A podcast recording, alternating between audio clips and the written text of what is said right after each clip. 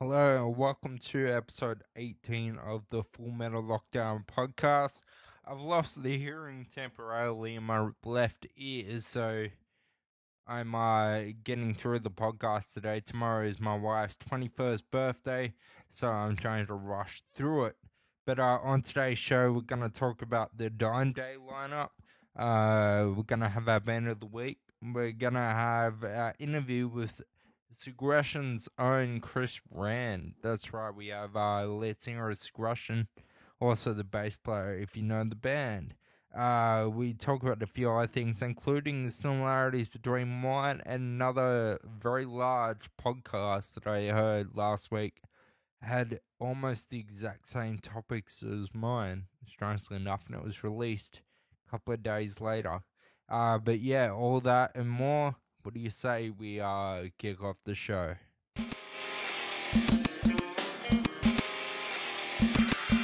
This is Chris from Segression. You're listening to the Full Metal Lockdown podcast. Presented by Tom Roberts. All metal and mostly Aussie. As I said in the entrance of the show, this is the Full Metal Lockdown podcast. I can't remember whether or not I said I'm Tom Roberts, but I'm Tom Roberts as always. Uh, I want to kick off today's show, this week's show, by saying happy birthday, Taya. Uh, Taya Lee Roberts, as she is now affectionately called by me. Uh, it's her 21st birthday tomorrow, uh, or today as podcast comes out. I got her many presents for her birthday, including an iPad, a massage chair, and uh, we use a bit of our savings to get a new bed. But uh, yeah, happy birthday, Taya. Uh, I hope we uh, spend many more together, obviously. um, yeah, on that note, on keeping it on the good news, uh, the the Dime Day lineup was announced a few was it weeks ago? I don't know, but I didn't actually realize this. Uh so it looks like it's uh being headlined by the Cowboys from Hell. Uh then it's got Red Bee who are like uh regulars there, pretty much. In Malice's Wake, Carbon Black, Chug Wagon, and oh Detractor. Uh yeah. It's uh not the biggest lineup they've ever had, but it looks like a decent lineup. Um, the Cowboys from Hell have been on pretty much every single one. It's good to see them as the headliner. Uh, I believe this is the tenth anniversary of Dimebag of the of Dime Day. But uh yeah, it's on the sixth of November at the home tavern in Wagga Wagga. It's ten dollars entry. It starts at three PM, so I'm guessing that those six bands aren't the only bands on the lineup. They're waiting on more. Uh, that's just me anyway, guessing that. But it's on the 6th of December, so unfortunately I won't be there because the 7th of December is my little girl's birthday, which means that around that time I can't attend any shows. I, I've taken myself out. Uh, that being said, um, any other shows you want to invite me to, I'll turn up to. I'll even do a live podcast from your show. I kind of. if you want me to, I'll walk around. I'll interview your bands. I'll advertise your uh show. Uh, if you want me to. Um. Yeah. So right now on the uh the Aussie metal trend that this show should keep on uh, I want to talk about a uh, magazine publication right now that uh, has supported uh, supported the Metal Lockdown podcast since the very start. Uh, ladies and gentlemen, I want to talk about Trainkill magazine. Uh, like I've said, they've uh, supported the Full Metal Lockdown podcast since the start. uh they they've been running advertisements in the pub in the uh, online magazine uh since I gave it to them, and they haven't asked for a dime from me. And to me, like they're supporting the metal scene and they're supporting Aussie metal uh, in general. But like they they have spotlights on Australian artists, but the uh, magazine on the cover is like uh this month on the cover. I believe it's um who's on the cover this month. I actually think it might be Dream Theater. I'll just have a look. I'll I've got my laptop open and I'm just uh downloading the website now. Uh yeah, it's Dream Theater on the cover of this month's. The last month they had Alestorm, Overkill, Psycroptic, um, Kill Be Killed, Max Cavalera, uh, Zakk Wylde, and Kreator. One year, uh, one month. I mean, a finishing point, and I, I see Chris Botchenko on the cover. Uh, how you going, Chris? Uh, I said, how you going to a picture? It's weird, isn't it? Uh, anyway, uh, they've had Soundwave, Gwar, and Dreadnought. I've actually been uh had a interview in one of the uh, issues with in this publication, but uh, if you want to check it out, go to trainkillmagazine.com. Like I said, it's a free online zine. It's got a lot of uh, lot of really cool stuff in there uh, competitions, it's got reviews, it's got uh, demos that they're reviewed. Uh, if you're an Aussie metal band and you're looking to get out there a little bit, check it out because uh, you send in your demo and they'll review it. And my, yeah, they're pretty good. Uh, one band that uh, I I'm not sure if they've been in the publication, but uh, I hope they if they haven't, I hope they will check it out is uh, this week's band of the week.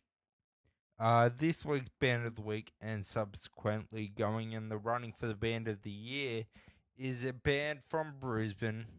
They're an independent metal band from Brisbane, and they go by the name of Evil Eye. They're post thrash and melodic metal.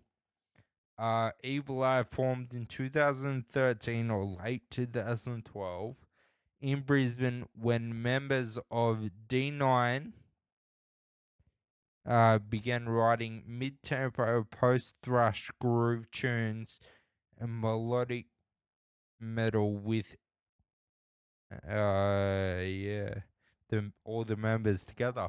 Um yeah so check them out. I'll post a link on the facebook page as always every single week uh, letting everybody know who they are and what they are. And uh, yeah, our band of the week, Evil Eye from Brisbane. Their Facebook page is facebook.com forward slash evil eye dot brisbane dot metal.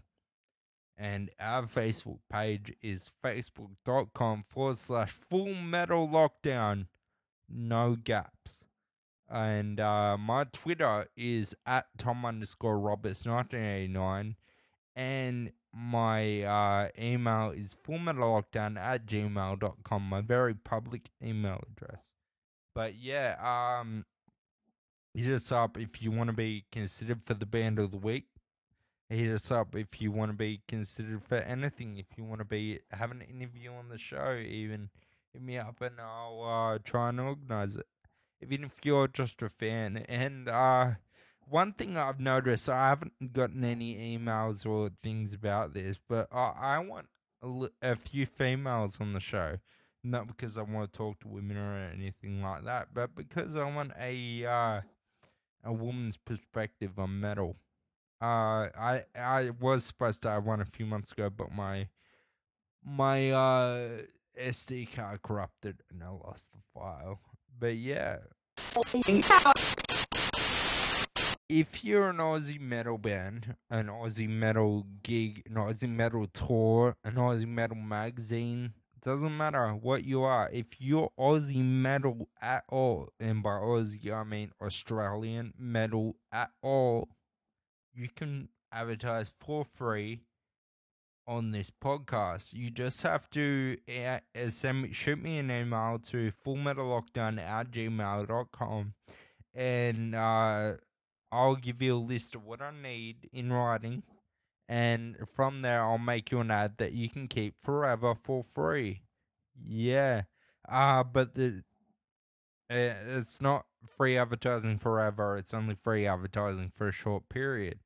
Um, yeah, and you have to have the rights to everything that goes into it. So if you want a song in there, you have to own that song or have permission to use that song. I'm not gonna get it for you, uh, pretty much.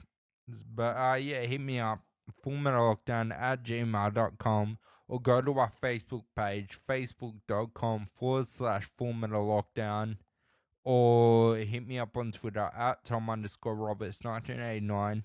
And yeah, you can advertise on my podcast for free for a certain period of time and keep the ad for free.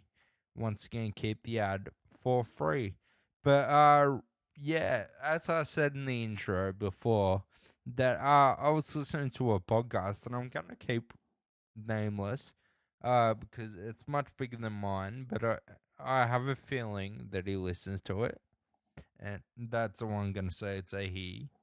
Uh but if you listen to my first segment last week and uh listen to the podcast and I'm talking about, and like I said, you probably won't because I'm not telling you what podcast it is.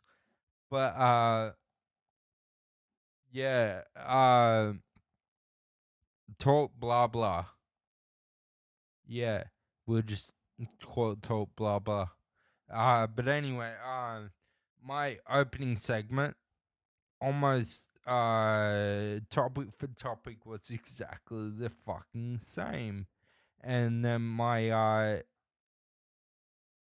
yeah, the interviews were different because obviously mine was Dan McDougall and his was someone else. I almost got me there. I almost said who the guest was. But uh it was slightly different but it was still eerily similar and set up the same way. Um yeah. So uh if you're gonna steal my podcast, at least acknowledge the fact that you're gonna do it. If you know what I mean. Like he might not have. It might have just been me overthinking shit, and it probably was me overthinking shit because I've just been doing that of recent, just like stewing on stuff and overthinking everything. But at the same time, there were a lot of similarities, and I was not the only person that noticed. Uh, it was actually brought to my attention by someone else. Uh, and then after that, it made me go, "Oh, okay, that's weird." But anyway, uh, yeah, so that's neither here nor there. I'm not actually annoyed at it.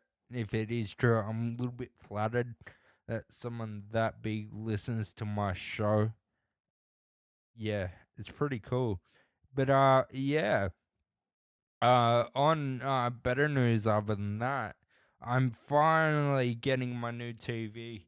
Uh, I've never mentioned on the show, but, uh, for Christmas last year, my wife uh, bought me a 42 inch flat screen 3D smart TV, and the fucker blew up. Yep. Uh, we had a appliance that short circuited, and it caused the uh the circuit breaker to trip, and it uh bypassed the surge protector and somehow melted the motherboard on my smart TV. Uh, but that being said, I sent it back to the manufacturer and they're replacing it free of charge and it should be here soon. Hopefully, a 42 inch smart 3D TV. I cannot fucking wait to get it back because I only had it for like a month before it was taken away. But anyway, uh, the other part of that is uh, the downside of it. My fucking lounges are falling apart. They're barely even a year old, and my recliner has the frame has twisted. Uh, so, if anybody out there knows consumer law, uh, can you hit me up on the email Full Metal Lockdown podcast? Uh, sorry, Full Metal Lockdown at gmail.com And uh, yeah, just tell me that you know a bit about consumer law, and I'll tell you everything that's going on. Tell me if I have a leg to stand on to get them replaced. But uh, yeah, two frames are bent, and the uh, big seats going rickety. But they were like brand new recliners that I bought last year. Fucking ah, piece of shit. But anyway, um, yeah, I said in the intro and I've said on the Facebook, and it's getting a little bit of uh, a hype going about it. But this week on the show, the interview I have is Chris Rand of Segression. Uh, if you don't know who Segression are, go check them out. They got a new album coming out. Um, actually, went this Friday, I do believe, the tenth. Uh, Painted in Blood? Think his name. Uh, I just quickly look it up. I've got it in my notes here, but my notes are put away. Oh, I dropped it. uh, but yeah, uh, you'll hear it during the interview. Chris Rand. He's one of the nicest guys I've ever talked to. Um, and this guy has done pretty much everything in the Australian metal industry. Uh, but like I said, he is one of the nicest guys I've ever talked to on this show. Yeah, Painted in Blood is the name of the new album. Uh, it comes out this Friday, but right now, uh, here's part one of the interview with Chris Rand from Segression.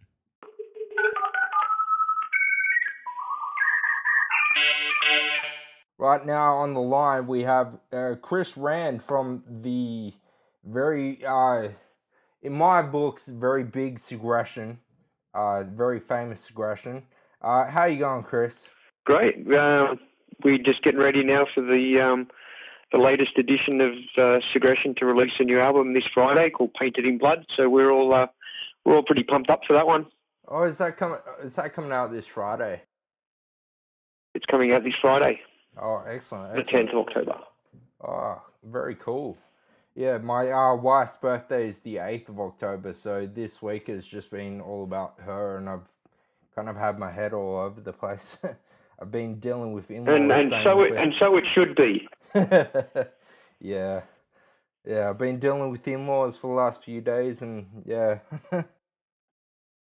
And is it, is it a major milestone birthday? Uh, the big one? Or? her 21st. Wow. Yeah. So yes. And how how long have you been married? uh, about since June this year. So, not long. Wow, congratulations, newlyweds. Yeah, yeah, pretty much. We've had a daughter for two years, but we only we've been married for about six months. Or if that. Excellent, excellent. So you just have the one? Yeah, just the one daughter at the moment. Okay. I, I have two daughters. Um, so any any advice that uh, I can give you in um, prospective boyfriend dealings with, um, feel free to shoot away during the interview as well. Because uh, whilst you whilst whilst you're newly newlywed, I've managed to uh, tattoo and travel the world and play metal to the masses and still maintain a 20 year marriage. oh wow, that's that's impressive. So uh, my wife, my wife's been with me from the very beginning of Segression. Well, Segression started uh, in 2016. Segression will be 20 years old, so our uh, our marriage is a little bit longer than the the band. Oh, that's awesome. That's yeah. That I applaud you for that.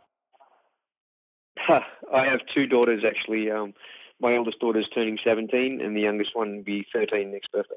oh wow. That yeah. I, So next year is a, next year's a big one for me. I have um I have the eldest daughter who's actually going to complete her high school, and the uh, the youngest one starts high school. So they got one year together, and then uh, yeah, then the little one just stays at high school, and the other one will uh, go off to work. Oh, and she'll be 18 as well, so that's a milestone as well in that. Yeah, I'm taking one day as it comes in terms of her evolution into womanhood because I don't deal very well with with young boys. I don't I don't play nice. yeah, I don't think I'm going to either. My, my little girl is my uh, pride and joy, and no one's allowed to go near her.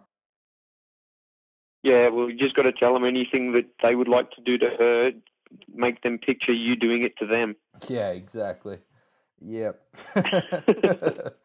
Alrighty. So, uh, my first question is to ask you about a bit about your history with music, uh, especially in regards to metal, like uh, pre-segression.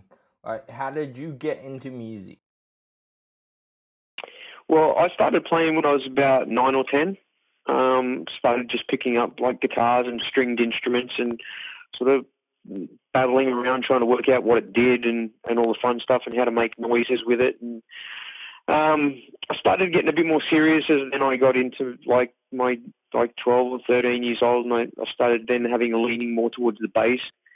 Um, started playing in different uh, like high school type of bands, I guess you call it, and stumbled across um, a young blonde-headed guitarist named Sven Sellen or his name back then was actually Christopher Sellen, but I was Chris, he was Chris, so it quickly became Sven because of his um, heritage. His family comes from Sweden and Norway, and we started playing together. And um, I was in various little bands, and um, a band came along that was uh, in our hometown, and they were kind of a popular sort of, I guess you would call like a sleazy type of. Um, like an early metal band, but one maybe with leanings towards like Kiss and Motley Crue and that sort of style of music their bass player left, and um, they actually made an approach to me if I would play with them. And then when their guitarist, one of the guitarists left, they approached Sven to join as well, and that was the band Easy. And um, gradually from there, we, me and Sven influenced the band by um, because we leaned more towards Slayer and Megadeth and and the thrashy sort of stuff, and uh, we sort of gradually turned that uh, that little band into something that was a bit more sinister until um, in 1996, we with a couple of different lineup changes, we decided um, a name change would be more prevalent and or relevant rather, and um, that's when Segression was born. So kind of there was little scattered uh, inklings in between there where I'd gone off uh, when I was 17 over to England, uh, stayed with my family, and I I played bass consistently like every day I was there for like four months, like 10 hours straight, and got to um, play in music stores and, and run into quite um, good players in there. One of whom was um, Nathan East, who's a very famous uh, bass player now. He would probably never ever remember seeing a young kid in a music store in the UK and uh, giving me the time of day. But I, I remember it quite fondly, actually. So yeah. Apart from that, it's just I did have a couple of formal lessons here and there. I had more training later after I sort of worked out that I needed to improve as I as my band got a little bit more popular. I, I then took like more formal sort of lessons in bass and vocals then as I sort of got forced into the singer role. So how did you realize that you could be a vocalist? What like you said, were you forced into it or did you uh, try it? Nobody else nobody else would do it. no one else would do it no one else would sing the songs that I wanted that I wanted to play with my band because um, we would slide in a cover here and there, and um, nobody really wanted to sing like Megadeth songs back then, and and uh, some of the songs that I that I wanted to do as covers, my suggestions for covers, no one else would do. So I said, well, look, I'll have a go, and yeah, I didn't seek out necessarily to become like a metal vocalist. Uh, and my style more developed, I guess, as a result of just having to sing louder and louder over more annoyingly crashing drums and screaming guitars. And to be heard, I kind of developed that sort of throaty sort of sound.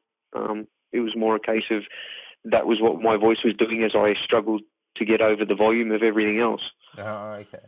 Well, like when I listen to Segression, I hear you sing or do your vocals, because yeah, I I hear a lot of uh uh, in some tracks I hear I hear different stuff all around the spectrum. I hear like uh, in lamest terms I hear uh, Robb Flynn. I hear Spider. Uh, what's his name Powerman Five Thousand. I hear Rob Zombie. Then I also hear a lot of like uh, just you, straight you. There's nothing like your voice in some of the parts, if you know what I mean. Like uh, it's a very broad voice and a broad spectrum you have. Yeah, um, I kind of, I kind of like a lot of the singers that you've mentioned. Um, more so, the Robb Flynn um, reference is as being a, a, really, really good voice that I always looked up to. Um, Rob Zombie, yeah, another another great vocalist. But in saying that, then neither of the ones or, or any of the singers you mentioned are ones that necessarily formed like I it's not something that I, I listened to and, and sang any of those songs like I, we did Davidian I guess years later once we come to appreciate Machine Head through Burn My Eyes but there yeah I I don't distinctively have like a major vocal influence other than to say that the bands that I do listen to I enjoy a vocalist who shows a, a like a, a degree of um, versatility and variety because I think that um, when you're singing or when you when you're making vocals, you're telling a little bit of a story, and um, that story to have emotion. If if I was to talk to you in a gentle voice, you'd feel at ease. If I was to yell at you, you would feel on edge.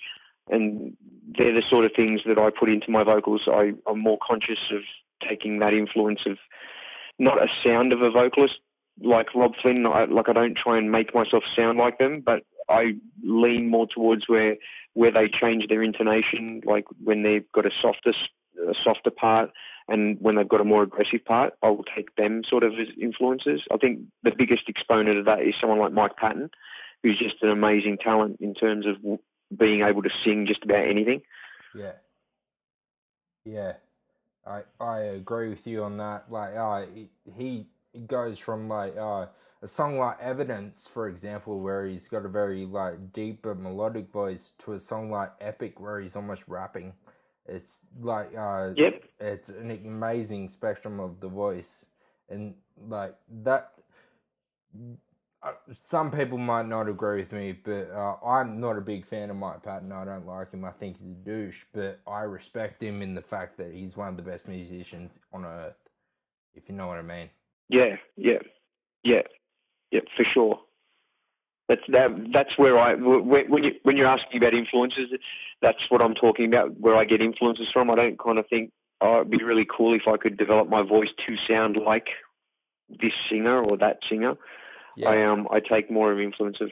I really like the you know the guys that can delve into the emotion of the song and not just go, oh, a really clean vocal would sound great here yeah. or a heavy vocal needs to be here. Uh, I don't do that at all. I, I, I, like I said in the beginning, I never really set out to be a metal vocalist. Full stop. It, despite the fact that I love that genre of music and listen to it, you know, um, I sort of didn't start in the band to sing that that style. It just as I started writing songs and I realized the songs that meant the most to me were the ones where I could get more and more inner emotion out and connect with the guys that listen to what I do, that's when I sort of realised that um, yeah, we are an aggressive band. Yeah. Uh, what I wanted to ask you right now was about Metal for the Brain. It's a for those kids out there who listen to it, Metal for the Brain was a huge metal festival that influenced Australian heavy metal. Like to this day it's still influencing Australian heavy metal, but it hadn't been around for like what seven years, but uh seven or eight.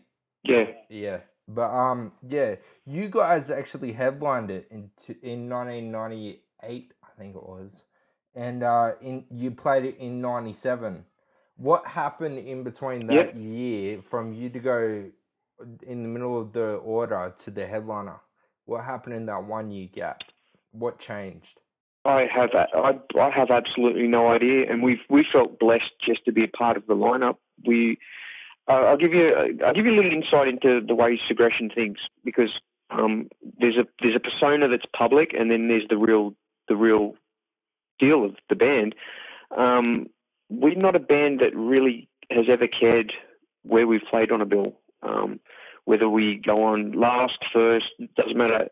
Six months ago, we played a small club in the middle of Wollongong, which happens to be Segression's hometown, and there was an opening band, then Segression, then um, Maitreya, and then Lord. So we, we played second on that bill, and that was only six months ago. And that's despite the fact that we, we've been blessed to play not only headline things like Metal for the Brain, but we've, we've been blessed to play with a lot of different metal bands. So um, going back to your original question now is I don't know um, how we went from playing on the bill to headlining such a such an event, other than to say that when we were asked, we were extremely humble and grateful and jumped at it with um, open arms to do it again. Yeah, Uh, so uh, Uh, we would have we would have played that festival in '98 if they asked us to go on first.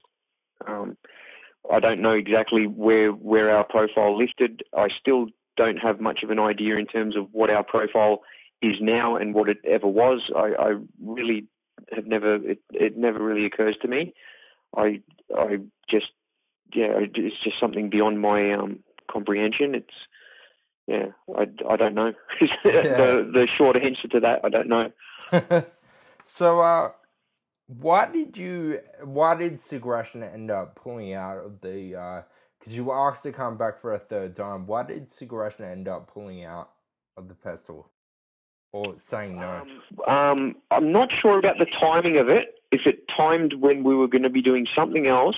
I remember a conversation being had where we'd played it two years previously.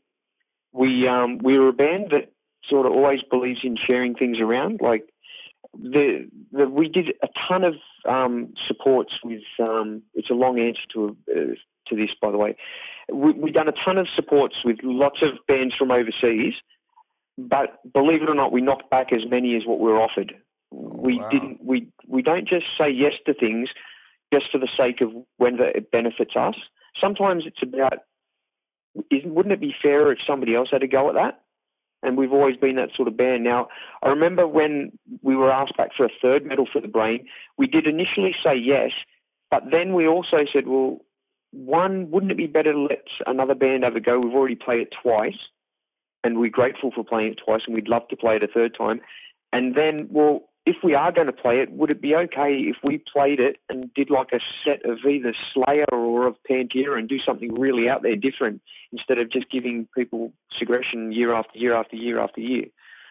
Um, so it was it was something along the lines of that those two suggestions that we put back to, to the Alchemist guys, um, and then I'm not sure if if that went sideways or then we got booked to do something else or an album. Like it, you got to remember, it's going back such a long, long time, and and I'm getting older now. I can't fucking remember everything as accurately as I want to, but it was certainly no slight in the slightest aimed at anyone in the Australian metal scene or a snub or that we thought we were bigger than the event in any way, shape, or form. Because um, just the fact that we got asked to play it the first time blew us away, and then uh, to, to headline it the following year, you know, was one of the highlights of anything I've ever done, regardless of who I've played with internationally. But um, yeah, it was something along those lines. It was either a little misunderstanding of what we were trying to come across as doing, and um, partly that, and partly wanting uh, to give a young band our slot, so to speak, like let somebody else have a bit of a crack at it.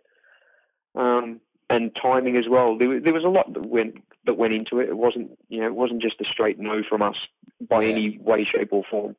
There was a lot of different things that went into that. But um, I've seen. Um, I haven't talked to Adam. I am friends with him on Facebook and liked and commented on things. I haven't spoken to him um, personally for a little while, but I did run into um, Rod up in um, Brisbane when we went up and played um, Dead of Winter Festival a couple of years ago, and had a great uh, catch up with him. So uh, there was in no way was anything personal or Oh. um, meant to offend anybody in any way, shape, or form. We're just not that sort of the guys in the band aren't them sort of people. Yeah. So there's no malice between you and the guys of the former band Alchemist. Oh, absolutely not. I mean, how could you? They're, they're such an influential band, and we hold them in very high esteem as people and musicians for everything they've done for the Australian metal scene. So, uh, um, obviously, I would like to think that they still hold us in some sort of regard, you know. But I don't know what. Like I said to you earlier in the interview, I don't know what anybody thinks of us. It's uh, you, we're just not concerned with that. But um, in terms of how we feel about them, we you know we love everything they've done and all the work that they put into Metal for the Brain. It's a, an amazing festival, and I think that Australia could probably do something like that again. Yeah, yeah. And uh, the fact that they didn't take anything from it either, it was all for charity. And they just gave and gave and gave and gave and gave, and they never asked for anything back, really. It was amazing to me. Yeah, I know that's amazing. Yeah, it is. It is really amazing. There's a lot of good people out there, and there's still a lot of good people in the Australian metal scene. Yeah. I, I, for one, I love the Australian metal scene. The brotherhood behind it and the, the camaraderie behind it is just amazing to me. I've never seen anything like it. But uh, Yeah, that, and that's a that's the thing. When I did the I did an interview with um, Nick when he did the uh, Metal Down Under. That's the thing I was trying to get across was it, it was more than just a gig. It was um, people were like would they'd, they'd go for the trip away as well. Like they'd just they'd go and hire a bus. They'd drink all day on the bus, and they'd you know they'd hire a hotel room, and there'd be parties everywhere. It wasn't just the concert. I mean, the concert was amazing, but it was the whole thing of the planning of it. You know, when you get a group of like 10, 15 people, and they're from like northern Sydney, and they're hiring buses and chipping in for that, and you know buying T-shirts and all getting together. That's what I was trying to get in in that DVD. I don't know if you saw it or not, but I was trying to say was there were some people who actually enjoyed the trip away as much as they enjoyed the gig. They they just it, it was it was more than just a gig, way more than just a gig. Yeah, actually, my next lot of questions are about Metal Down Under because. uh did you know or expect to be so heavily featured in the interview? Because you're on the cover doing the tattoo and you're in every single segment multiple times in every single segment did you know that you were going to be featured that heavily on the dvd absolutely no idea. No. Um, nick nick and myself had conversed via emails and i offered um, like when when he was looking for people to support the the project i i said is there anything that i can support you with? Like is there is there a way to pledge to it? Like, is there a way that I can give you photos or anything you need to do with Segression? I mean, if if we can be a part of it in any small way, you know, we'd, we'd love to. If not, then great. If you if you even just need old photos of flyers and stuff, let let me know. And um, then he just said, um, "Can I come and do an interview with you?" And I said, "Yeah, of course." Um, what would you What would you have in mind? He said, um, "Will you tattoo?" And I said, "Yeah." And said, "Can I talk to you while you tattoo?" Of course you can. And and um, yeah, he came to the tattoo shop. We spent a day together. Um, I found him, and um, I can't actually remember the, the guy that was filming, but I found both of them to be awesome people.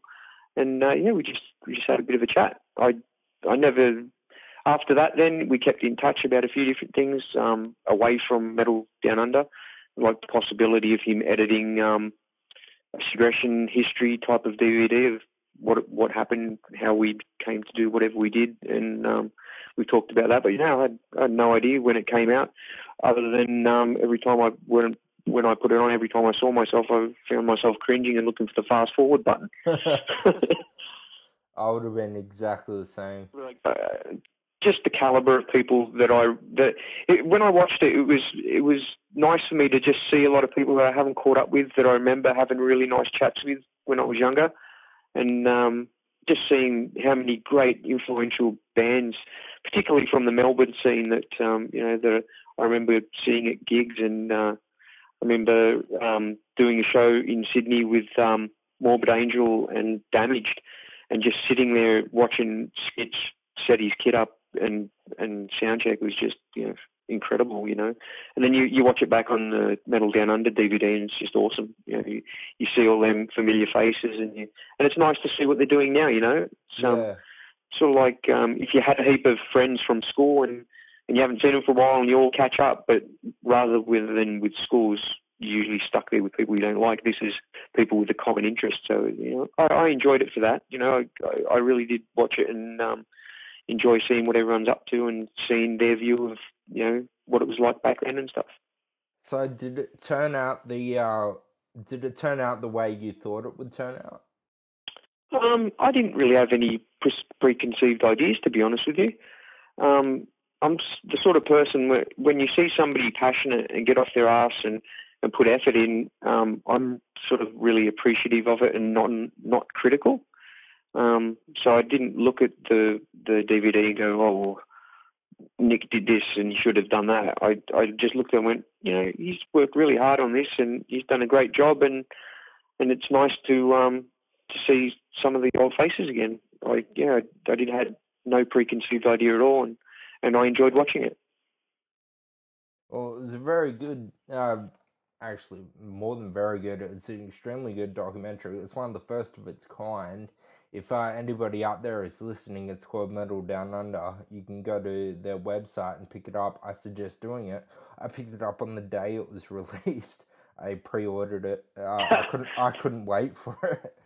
Uh, he was uh, Excellent. after he finished filming. Uh, Nick and I started talking, and uh, yeah, he just pretty much roped me up for it to come out, and I couldn't wait for it.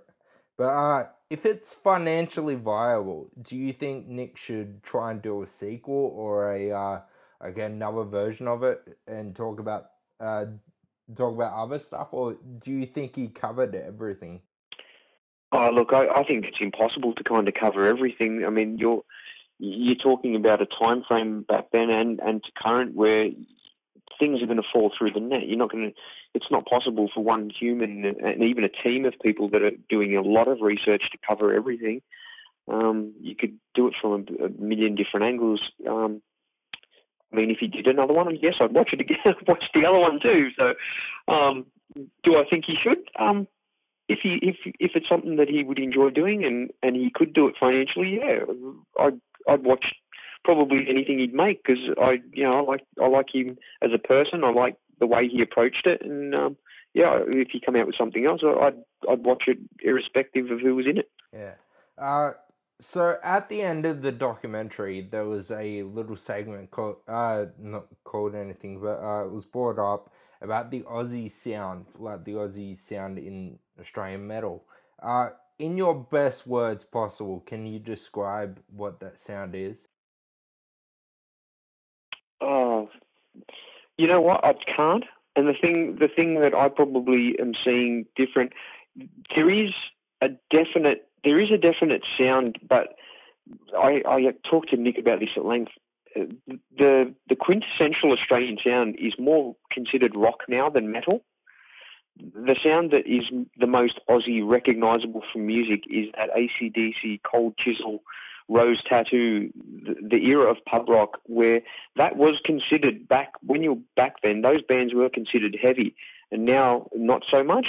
It's almost like as as time goes by, um, even now you look at Metallica was like brutal when it when it first came out. It was it was the the extreme of music, and now it's not. Um, so, but that the, the back to your question, the quintessential Australian sound is now considered rock rather than metal. But in saying that, if you look at the, the bands in the documentary, your Frankenbok, your King Parrot, your Dreadnought, I I can't actually listen to like all of the bands and see them sounding like each other. I'm enjoying the fact that they all sound different to each other. Yeah. Do, do you know what I mean? Yeah, yeah, I know exactly. Like um, Alchem- Alchemist have their own sound and they sound Australian, but they don't sound like Bloodduster. Yeah. But Bloodduster have their own sound and they sound Australian. Am I am I sort of a bit vague or I don't mean to sit on the fence with it at all. It's just I I hear damaged I hear damaged as Australian. Don't get me wrong, damaged do not sound like any overseas band at all. But I can't I, I for the life of me for my own you know limited intellect, I can't throw damaged alchemist, bloodduster, Frankenbok into a bowl and say they all sound like each other and have an Australian sound. They don't. Yeah. Where you could throw cold chisel, ACDC, rose tattoo into a ba- bag, and there is that similar sound. Yeah. They don't all sound like each other exactly, but there, there you can hear that more so than if you got like even you put Alarum in with those boys as well, and and uh, Misery from Brisbane, and they they all have that element of sounding Australian, but they don't actually sound as close to each other as those rock bands that I mentioned. Yeah, yeah, uh, I get exactly what you mean. Like they're all completely different, but they've got that sound to them that you just know they're Australian when you hear them. But if you hear them play together, they're yeah, and completely that, different. Yeah, and and that is in itself that is why Metal for the Brain worked Yeah. because you didn't have fifteen grindcore bands going on one after another. You had bands that had that that beautiful atmospheric sound that Alchemist could throw, and and then you would have the brutality of um, you know damage or someone. You know, Yeah. you, you had that variety. Yeah, yeah, and uh, the uh, keyboards mixed in with the Alchemist music, then someone like uh, like you said, Damage or like uh, Bloodduster coming on stage, and it's just completely different. Yeah, I get exactly. Yeah, and it was mean. fresh, and it was fresh. It was it it was almost like going to the pictures and watching a horror movie and then watching you know an action flick rather than going there for a movie marathon of the same thing over and over. There there are moments when you do enjoy that. You know, like people go and see a Star Wars marathon. You know, I'm not saying that that's wrong either, but I think in the case of Metal for the Brain, it was the variety of bands and personalities. You had an energetic band going on after a really atmospheric band, and then you'd have a brutal band coming on after that, and and it all worked because um, the crowd would, you know, the guys that were into the atmospheric stuff could have a bit of a breather, while the guys that were into the more moshy stuff would kill each other, and then after they finish killing each other, then you'd get them, you know, the guys that were into more groovy stuff getting into it, you know. So that's that's what I saw back in the day, anyway. Yeah. So um, we continue we continue to do shows like that. I mean, like I said, even a couple of months ago, we did that show with Maitreya, Carbon Black, and Lord, and um, none of those bands sound like each other, and there was a decent turnout, and yeah, it was it was a good night. Yeah. Uh, did you do the uh, full tour with Lord? No, no, we um, we've we've only ever done like a handful of shows with Lord, um, and they tend to be focused around like our local area, mainly because the shows that we did do, we were still working on the album, so we um, we just sort of have a little break and, and go and do those rather than break down everything and put ourselves into tour mode. Okay. Yeah, I'm actually uh, based in Batemans Bay, which is about three hours south of Wollongong. Oh, cool! Yeah. So, uh, been I love very, it down there. I actually go. We, you go on. Uh, it's been a very busy weekend because it was a long weekend, so everybody from Canberra just came here, and it went from ten thousand people to fifty thousand in three days. It's crazy. Well, I'm quite fam- I'm quite familiar with where you're from because every year I take my girls down to Kioloa and around all that area and have a have a little little break where I just turn my head off a little bit and yeah, I, I enjoy it down the coast. I, I love it. Yeah, yeah. I'm uh, in Batehaven where the traveling so uh, carnival goes every year. Okay, If you've ever seen that. I, I don't think I have seen that one, but I do know that down there is absolutely stunning. I mean, anywhere from like I guess almost like Sussex Inlet onwards is is beautiful. I was only down there actually a couple of weeks ago. I went. I didn't go quite as far as where you are. Um, I went about halfway. I was at um, Huskisson, and um, yeah, I, I, even Huskisson's beautiful. Yeah, yeah. We're just be uh about fifty k south of Sussex Inlet. Oh yeah, cool. So, uh, speaking of Lord, did you know about the uh, uh, a few years ago, back when you played uh, metal, uh, not metal, uh, sorry, back when you played Dime Day together? Uh, did you know about the fan Yep. argument that was going on? About uh, The what? Sorry. the fan argument. There were heaps of fans. I don't know if they were actually metal fans. They were just people that knew your name saying that uh, Lord weren't big enough to headline over Segression, which I thought was bullshit. Like, not that, don't get me wrong, I thought it was bullshit that they were saying that without being fans and without knowing the situation. And, like, no one would have done anything without permission. But, uh, did you know about it? What was going on on Facebook? Um, no, I had uh, no, I had no no idea at all. And we can rewind the podcast to where I first started talking to you, and we don't care we play on a bill. Um, and I don't know, you know, like in terms of people going, "Oh, this band's too big to do this or do that." Like, makes no difference. I don't think to us or Lord who plays where. Yeah. I mean, I mean, how do you how do you actually gauge who's bigger in a band? Like, I mean, Yeah, exactly. Mark is like probably about 80 kilos heavier than me. but you know, it's different crowds. It's different everything. Like it's it's such an irrelevant argument that um, yeah, it's, yeah, I'd be just happy to see a couple of decent bands playing in Wagga together. You know, Yeah. wouldn't care if I sit through one or the other. If I didn't particularly like a band, um, I don't even think that I'd say anything negative, like negative about them anyway. Like I, I'm just grateful to see live music, and um, I don't even think I've watched a band who's played with us, and I don't think I've ever said anything bad about anybody. I'm just not in my nature.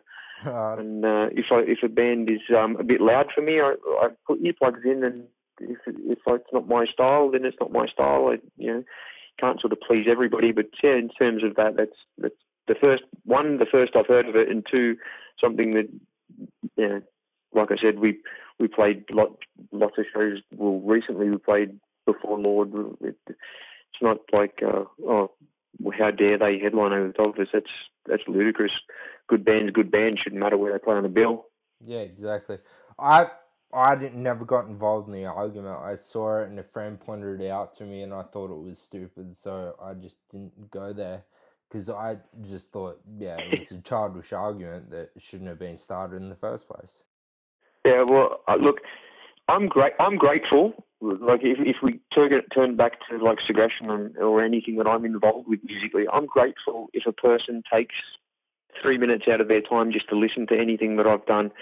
If they then take even more time out of their life to mention it, talk about it, or enjoy it, then I'm even more grateful because you know, like the fact that I've kept them entertained for a time period is um, is flattering to me, to be honest. Yeah. Like uh today uh when I was writing the last few questions for the interview, uh I put on uh Scummy now and like ten seconds into it I had like three more questions. It just got me thinking and yeah, I love listening to music that can do that. Yeah. But uh, Excellent. uh what I wanted to ask you right now was uh who are your favorite Aussie metal bands? Like you've mentioned uh Segression and Dam- uh not Segression, sorry. You mentioned uh Alchemist and Damage and Bloodduster and a few others during the course of the interview. But who are your favorite Aussie metal bands from either the past or present? Okay, well, back in the day, um, when one of my favourite bands back in the day had to have been Truth Corroded. Um, I remember they had a song on one of their early EPs um, called Pig, and I, I remember getting up and even singing with them. So, and um, I had loads of fun doing that. And I know that they've obviously evolved and they've become tons heavier than than back then. But I, I still enjoyed watching them back then, and I really enjoyed um, back in if we're going to go back in the day of um, watching Bean Flipper. And I know I talked about that in the um, the uh, Metal Down Under DVD, but they were such an entertaining band and so underrated. Like you could watch them play in front of like 20 or 30 people and, and I'd be scratching my head wondering why is this band just not the biggest thing since sliced bread? And I I didn't I'd never to this day I still don't understand it. And um yeah. At the moment Australian bands I mean it, it would be tough because um I have so much respect for the guys that are still around doing it um, Dreadnought, you know, they've been around forever, and we had them come out with us and contrive when we did um, some shows off the Never Dead um, CD. Um, there's so many young bands now, but the younger bands now, without being critical of all of them, um, I don't. I'm not hearing as much of a of a unique sound. Um, I'm seeing more people that are in it for different reasons to the older bands. They they seem to be more into a clique and a scene now where it's about what they're dressing like and and this band can't have they can't play with this other band because they've got a different word in front of the word core and and I, I just don't understand the whole scene in that respect. Um, but in saying that, um, I've heard um, is it, I've gone blank now um, North Lane. Oh, yeah. I've heard um, some of their stuff, and I, I and some of the North Lane stuff I heard because um, my friend um, worked on their early on their um, earlier record. Um, Dave Petrovich, who I've been recording with for years, he recorded um, the early North Lane stuff, and he played me it, and I thought that it was really, really done well, and and really talented musicians in that band. Um, so yeah, there's a little bit of an insight into some of the past bands I liked and, and, and some of the bands that are around now that I like. I mean, I do have the utmost respect for, for bands like um, Murder and Parkway Drive, um, amongst others, and Amity Affliction, who have done so, you know, brought brought um, that style of aggressive music to the masses. I, I have the utmost respect for them, um, but I'm just not as familiar with that whole scene, um, being basically just a little bit of outside it. I still like it. I still think it's great. um, and I still have awesome respect for it. I just I don't understand it as much. I guess prob- probably because I am a little bit older. Ah, that was actually a very good insight. So, uh, Chris, if you can, uh, would you be able to pick your favorite Segression album? Like, would it be Smile, or would it be your new album, or would it be one of the ones in between? Uh, I have little glimpses of all of the past albums that I like. There's these little these little bits in in all of it. I uh, I really appreciate what the guys were doing at the time. In terms of myself, I still listen to my vocals the same way that you listen to your podcasts I have to pretend it's somebody else for me to even sit through the song. In saying that, I do listen back to my vocal and look at ways to improve it. But I think all of the all of the albums that we've done, all of the songs that I've written over a long period of time, have led me to this album. And the lineup that is in the band now, and the, the result and the songwriting that we've come up with now, is where I wish I always was. It's just the fact that I'm not a naturally talented musician or I'm not actually talented at anything. I just work really hard. And being now 41 years old, it's taken me a while to learn a lot of the things that I can do now and to get myself into a physical position to be able to do them. So I think the new one, without being cliched of thing you've done better than anything else, the new one is where I wish I could have always been. Um, I wish I could have always done the, the vocal as aggressively as what I am now. Um, it, but that comes from me having to spend the last five years getting physically fit and, and lessons and, and past mistakes and things to be able to get to the point that I am now. So yeah, the new one is definitely where I wish I'd always been and is the blueprint for anything I do in the future. So I'm yeah, I'm looking forward to it. uh okay, we we have to uh pretty much end the first interview here. Uh, I don't know if you've ever listened to any of my shows, but on every single interview and on a multiple choice question. Uh, and it's okay, uh, excellent. The three I, choices. I can't fuck that up. I can't fuck that up. Then can I? well, or can I? you might be able to. Once you listen to them, you'll know. uh, okay. A, it asks me a question. B, B asks a really strange or weird random question by me. Or C, Yep. give the quote of the week for next week's show. Well, I don't like my chances of giving a quote. I don't feel intelligent enough for that.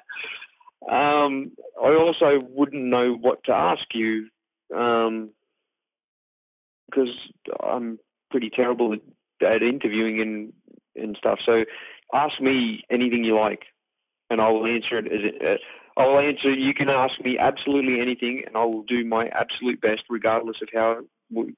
As far as I'm concerned, if you don't know the answer to the question, it's not a stupid question anyway. But you can ask me anything you like, and I'll do my best to uh, answer as honestly as I can. Well, it it's really strange. I've got it written down. It's really strange. It's probably the weirdest one I've ever come up with. It's got nothing to do with music or metal. But Chris, Okay. have you ever licked a screen on a phone? I have licked my hand and then applied the moisture to the screen to try and be able to see a particular photo because I was actually at the beach and it was covered in salt and sand and shit and I could not see a thing. And I thought, if I actually lick this screen, I'm going to get grit and shit all through my mouth.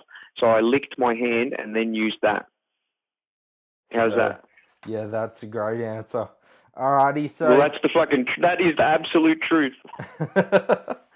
uh, that was literally the most random question I could come up with, and it's the most random one I have come up with to date. Well, excellent. I hope I answered it all right, but that, that's the truth. Uh, so uh, that's been week one with Chris Rand of Segression. Uh, thank you for being here, Chris, and we'll have you back for the second part next week. Excellent. I'm looking forward to it. Alrighty, thank you. Cheers. Please hang up and try again. So that was part one of my interview with Chris Rand of Segression, the one and only. Uh, in case you couldn't tell, I was a little bit uh took me a while to get into the groove of things with that interview, but I eventually got there and eventually got done, and it was uh, quite a good interview by the end of it. Uh, it just took a while to get there, to say the least. But uh, if you notice at the end of that, he picked B in my multiple choice questions. Pick a really weird or strange random question asked by me. Uh, if you have any silly, weird, random, or strange questions that you want me to ask someone, hit me up on Twitter at Tom underscore Roberts989. Uh, via email, fullmetallockdown at gmail.com, or via Facebook, facebook.com forward slash fullmetallockdown. I'm on any of them all day, every day. Oh, not all day, I do sleep. And I do have a life, and I do have a wife, and I do have a daughter. So, uh, but I do get the notifications, and I will get back to you. And I've gotten back to everyone that's ever inboxed me, and there've been a few. But um, yeah, if you're gonna do that, also like, are there any guests you want to hear on this show? Are there any guests you want to hear me talk to? Uh, hit me out because like I'm just gonna keep getting people that I want to hear and I want to talk to and I want to uh, interview. But if you want to hear someone else on this show, let me know. Hit me up on fullmetallockdown at gmail.com at Tom Roberts underscore 19, at Tom underscore Roberts 1989 on Twitter, or go to facebook.com forward slash full metal lockdown and uh, tell me who you want me to contact, and I'll try and hit them up. And I'll try and organize the interview with them. Uh, next on next week's show, we have Chris Rand back for part two uh, the has already been recorded. It's already done. It's already dusted. It's already finished. I've just got to uh, finish editing it and uh, sync up the tone because there was a. I've uh, had to change the way I recorded a lot these interviews, and uh, they didn't really sync up by the end of it. But uh, hopefully, I can get that back into time like I did this week. Uh, next week we're going to talk about some more stuff going on during the week. Uh, we might talk a bit more about the Black Sabbath breakup, or not breakup, retirement. Uh, we might even talk about Malcolm Young's uh, uh tragic news that uh, he tragically has dementia. Uh, we might talk about uh, what what should be the future of ACDC. So in the meantime, hit me up on Twitter with the those topics, and we'll discuss them on ne- next week's show. But for now, bye. I love you.